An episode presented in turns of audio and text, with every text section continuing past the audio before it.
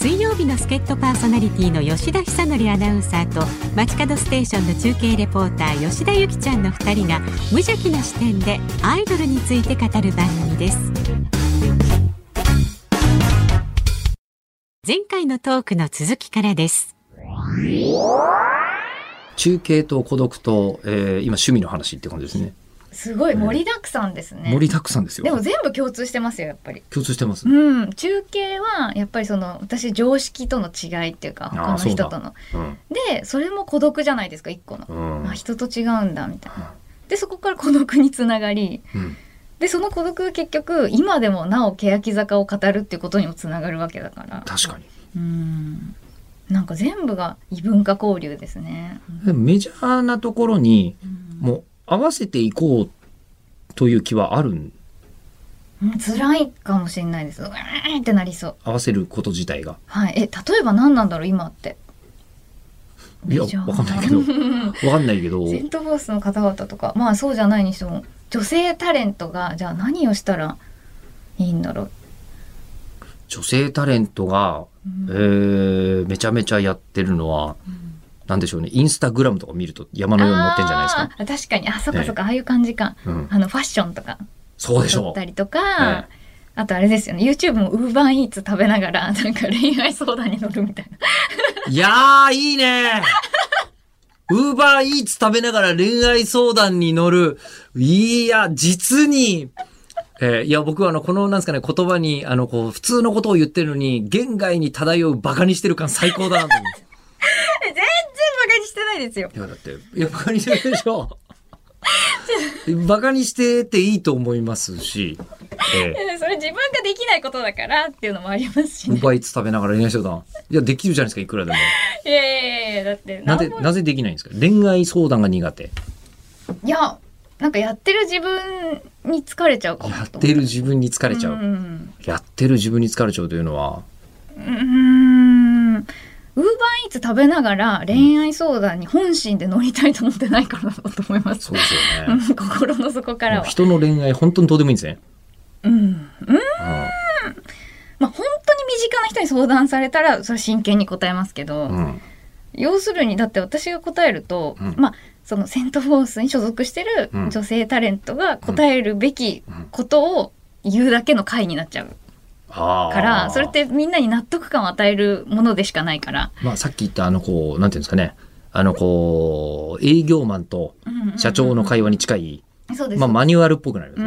ん。それをいかになんかいい風に出せるかの勝負みたいになっちゃうからそうね。うん、うん。そうね。面白くというか。そうなるとちょっと違うかなみたいな。疲れちゃうな。確かに、あの、こう、なんか人生相談とか恋愛相談とか、うん。まあまあ、あの、こう、ニーズもあるし、世の中的に。ありますあります、うん、ただもうね、あの人生相談の本場なわけですよ、日本放送とは。うん。テレフォン人生相談とか聞いたことありますか？えー、ないです。どんなお悩みが来るんですか？めちゃくちゃ面白いですよ。あのーまあこれ、ポッドキャストだからある程度いいですよね。ええ。あの、ポッドキャストなんで、ええもう引用もしますし、はいはい。ええ。あの、で、しかもラジコタイムフリーでも今も聞けないんじゃなかったかな？テレフォン人生相談。えー、ええ。なんだ。まあ、なぜかというと、もう、あの、ざっくりと人の人生に踏み込みすぎていて、ああ、そんなリアリティが、リアリティが重すぎて、うん。ええ。だって、ええ相談の内容が、うん。ええ不倫相手に取られた農地を返してほしいとかになるんですよ。えーどういうこと？どういうこと？農地農地。ええなんで不倫相手に？だから、そこからもう面白いじゃないですか。うんうん。でもう、あの、そそんな人生相談にウーバーイーツ 食べながら答えないじゃん。こちらとしては、マドモアゼル愛先生が出てきて、えーマドモアゼル愛先生から法律家の先生とか、そういう人につながるわけですよ。それが面白いに決まってるじゃないですか。うんで、ラジオは隣の席の会話ですよ。ファミレスの。うんファミレスの隣の席で、そんな相談してたら、超聞くでしょ。えーって確かにだから日本放送でずっと一番聴取率高い番組はテレフォン人生相談なんですよ。えー、開局以来と言ってもいいでしょう。今も？今もあそうなんだ、面白いものだって、えー、なんだったっけな。あのー大原先生っていう、またすごいね、あの人生相談の先生がいらっしゃるんですけど、うんが、あの、ある男性の相談をずっと聞いてるんですよ。電話で。ずっと聞いてて、あの、ある時、大原先生が、えー、なんか、あなた隠してることない？いや、ないです。あなた、そう、そう、って言いながらずっとゆっくり聞いてて、ある時ちょっとたっぷり間を取って、あなた、本当は男性が好きなんじゃない？っていうふうに言った瞬間に、はい。えー、みたいな人生相談とかやってんですよ。すごいですね、うん。重いって言っていいのか、重いとかじゃないんですよ。うん。でもやっぱりこう答えられるものの、うんあのーなんですかね、えー範囲がうん。広い人の人生相談はやっぱ面白いですよ。うん。うん。それに対してね、こう、セントフォースの女性タレントさんが、うん。えーすいませんが、うちの弟の会社が不当たりを出しそうなんですかっていうのじゃあ答えられるっていう話じゃないですか？あ、それのすごいのと瀬戸内寂聴説法ライブっていうのを私見に行ったことあるんですけど、えー、ちょっと面白そう面白そうでしょ、うんええあの、赤坂ブリッツでやってたよ。うん。あそうなんだうん。すっごい面白かった。えどんな例えばどんな内容だったんですか、えっと、そうですね。瀬戸内寂聴さんが、うんえっと、なんか最近生き生きしてないっていう人がいたみたいな話をしてて、生き生きするにはどうすればいいか。うんもうすごかったですよ。ね。人は秘密があると生き生きするって答えなんですよ、まず。へえね。面白いじゃないですか。うん。で最近自分が生き生きしてないなと思った時に、えー瀬戸内寂聴さんが取った秘密の作り方、何だったと思います？へえ結構前ですけどね、10年ぐらい前の話ですけど、なんかえライトなことですか？なんかこういたずらをしあそう、そういう近い、でもいたずらなんだけど、あ、なるほど、自分で楽しい、自分を楽しませるのが本当にうまいんだなって思いました、瀬戸内寂聴先生は。えー、何ですか？えーあの、その時は、携帯小説が流行ってたんですって。うんうんうんで、瀬戸内寂聴っていう名前を全部隠して、えー携帯小説を書き始めたんですって。いかにもえ文章もその携帯小説っぽい文章で、えその時のペンネーム知ってます？何ですか？パープルっていう、ひらがなでパープルっていうのが言われて。パープル。え、なんでそれなんですか？って言ったら、その紫式部から取ってパープルなんで。ええすごい。すごいでしょ？あ、でもそれも秘密か。そう、それで10代の子が恋愛に悩むみたいな、うん。いかにもな、あの、こう、携帯小説の内容でうんうんうんうん書いてて、もう僕ちょっと興味ありすぎて、その小説買って読んだんですけど、ええ読みたい。買って読んだんですけど、はい。確かにすごい、もうわざと下手な文章というか、携帯小説っぽい文章でそう書いてあって今日文字も短い詩で書いてるんだけど、うんうんうんあの、やっぱりでも、一つだけ限界があるなと思ったのが、その主人公の子は17歳の高校生とかなんだけど、うん。えっと、ちょっとバイトしてるわけですよ。うんうん。バイトしてんだけど、そのバイト先がうなぎ屋だったので、これを、これ聞いた瞬間に、あの、寂聴先生の、まあ今でもうなぎ屋あるし、うなぎ屋でバイトしてる人はいるでしょうよ、そりゃ。だがうん、ちょっと、携帯小説でのバイト先としてうなぎ屋か？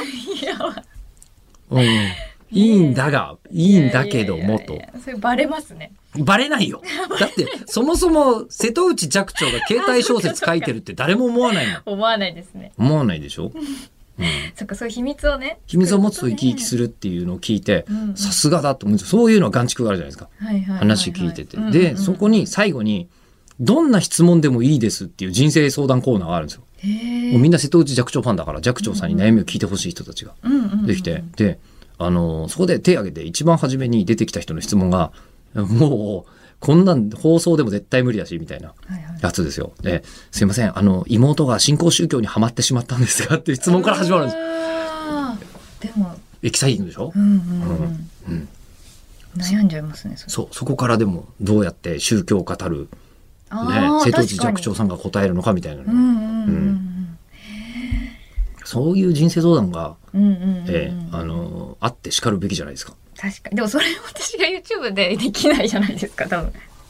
まあだから、あのーそうですね、えー哲学者の永井仁先生っていうんううん。先生のはい。本に出てきてて、僕もあ本当そうだなと思ったんですけど、えー人間って自分で悩んだこと以外には答えられないと。うん。うん。で、あの、こう、なんか、人の悩みの相談に乗るふりして、えー重い気分だけを味わおうとする、うん。えーのは、うん。えーもうなんだ最悪だみたいなうんうんうんことを言っていて、まあ、ウーバーイーツ食べながらやってる人生そうだよね。まあでもライトなねお悩みなんですよ。あの彼氏がとか、多分みんな彼氏がなんて全然ライトになるとは限らないですよ。彼氏がは重くもなりなり得るでしょう。で。もっとライトなものです。うん例えばあ別れた彼氏が忘れられませんとかでだよねみたいなまあ、感じじゃないですか？うん。それね、じゃあ、あの、ゆうん、ね、じゃあ、ウーバーイーツでシュークリームでも頼もうかやからね。そうそうそんなならね。で別れた彼氏が忘れ忘れられません。うん。暇なんだねって話だよね、これね。いやそうそうそう。本質としてはね。でその人もなんか新しいこと始めたり忙しくすることが大事みたいな多分いうのがもう定番のうん、そうだよ流ね。れなんですよ。うん。で多分私がだから戦闘的に答えるとやっぱお仕事にこう注力することじゃないですかみたいな話になっちゃうんで、いや、いいじゃん、やんなくて。なんで検討してんですか、やること。今ちょっと一瞬想像してみたんですけ検ど、討する価値もないじゃないですか。そこがもっと別のことなら全然面白いんじゃないですか。あーなんだろうプーチンのうん。相談とか、小鳥全力相談。あ、うんそれこそ小、鳥を飼ってるはいあの、辛坊さんの、うんあの、到着後の番組内容で、あ、いいなと思ったのは、白石幸次郎さんがいて、白石幸次郎さんに、うん。あの、海洋冒険家のね、はい。あの、ヨットの、あのー技術的な話をすごい聞いてたじゃないですか。辛坊さんは。うんあれ、放送上は、正直何言ってるか全然わかんなかったですけど、私、ヨットのことわかんないんで、はい。あれだなって思いましたけどね。YouTube とかでやるなら、ああれだってヨットファンは多分、確かに。ものすごい求めてたんじゃないですか。ええそっかヨットファンっていうファン層もあるんですもんね全然。だこの世にはありとあらゆるものにファンがいますから、うん。ファンというか、もうそう、どんどんそうなってきてますし、じゃあ鳥のなんかやろうかな。いいんじゃないですか？鳥相談。鳥相談か。鳥のだって相談鳥のことに悩んだことがあるわけでしょ？ありますあります、ええ。その羽の生え変わりの時に、ええ。なんかこうずっと目を閉じてこうじっとしててかわいそうとかなんかどんな餌をあげたらいいですか？とかちょっと待ってください。鳥が生え変わりの時に目閉じるのかわいそうなんですか？なぜ？本当に目が半分くらいになってずっとこううーんって、気持ちいいのかもしれないですよ。いやいやいやもうなんか辛そう。辛いんですか？うんうん鳥はあれは。はい。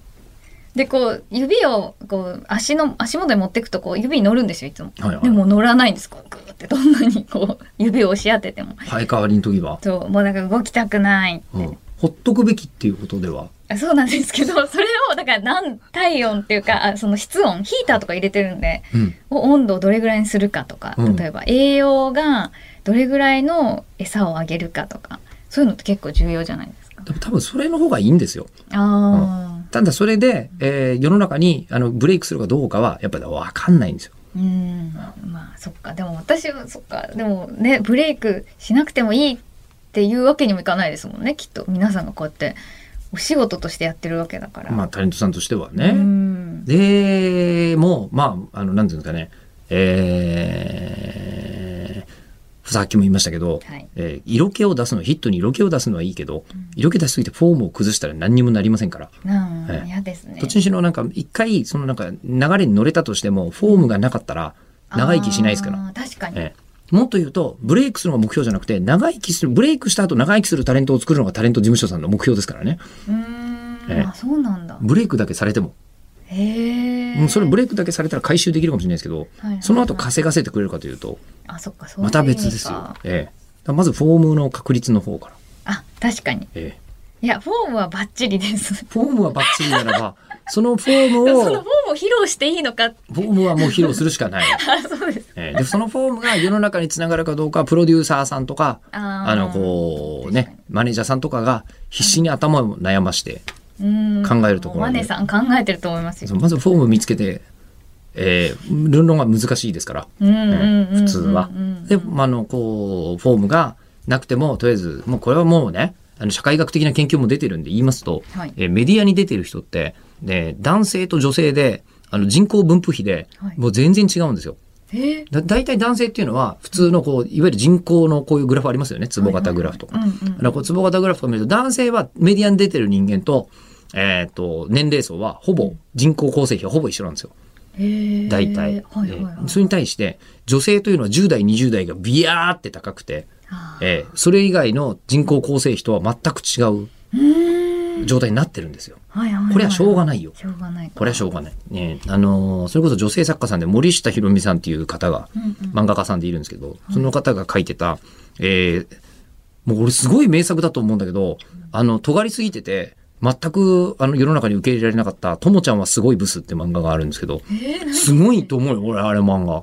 に出てきましたけど、やっぱりなんか20代の女性とかが、あの、持っている全てをこう、なんだろうね、肯定する、太陽のような力というのは、もう抗いがたいみたいなことをこう、やっぱ書いていて、まあこいつらなんですけど男の場合は別に20代なんて特に価値ないですから、うんうんうんうん、そうね。あのこれはまた黒田伊代さんという漫画家さんのうん「ナス」って漫画に出てきますけど、えー若い女には価値があるけど若い男にはないからなっていうセリフがありましてですね。ま逆ずくづくそう男女はまあ正直社会的なニーズでいうとかなり違うので、まあ、だから若いうちになんとかっていうことだけでなんとかするだけでもいいですけど、もっと長生きしてこうやるとなるとはい。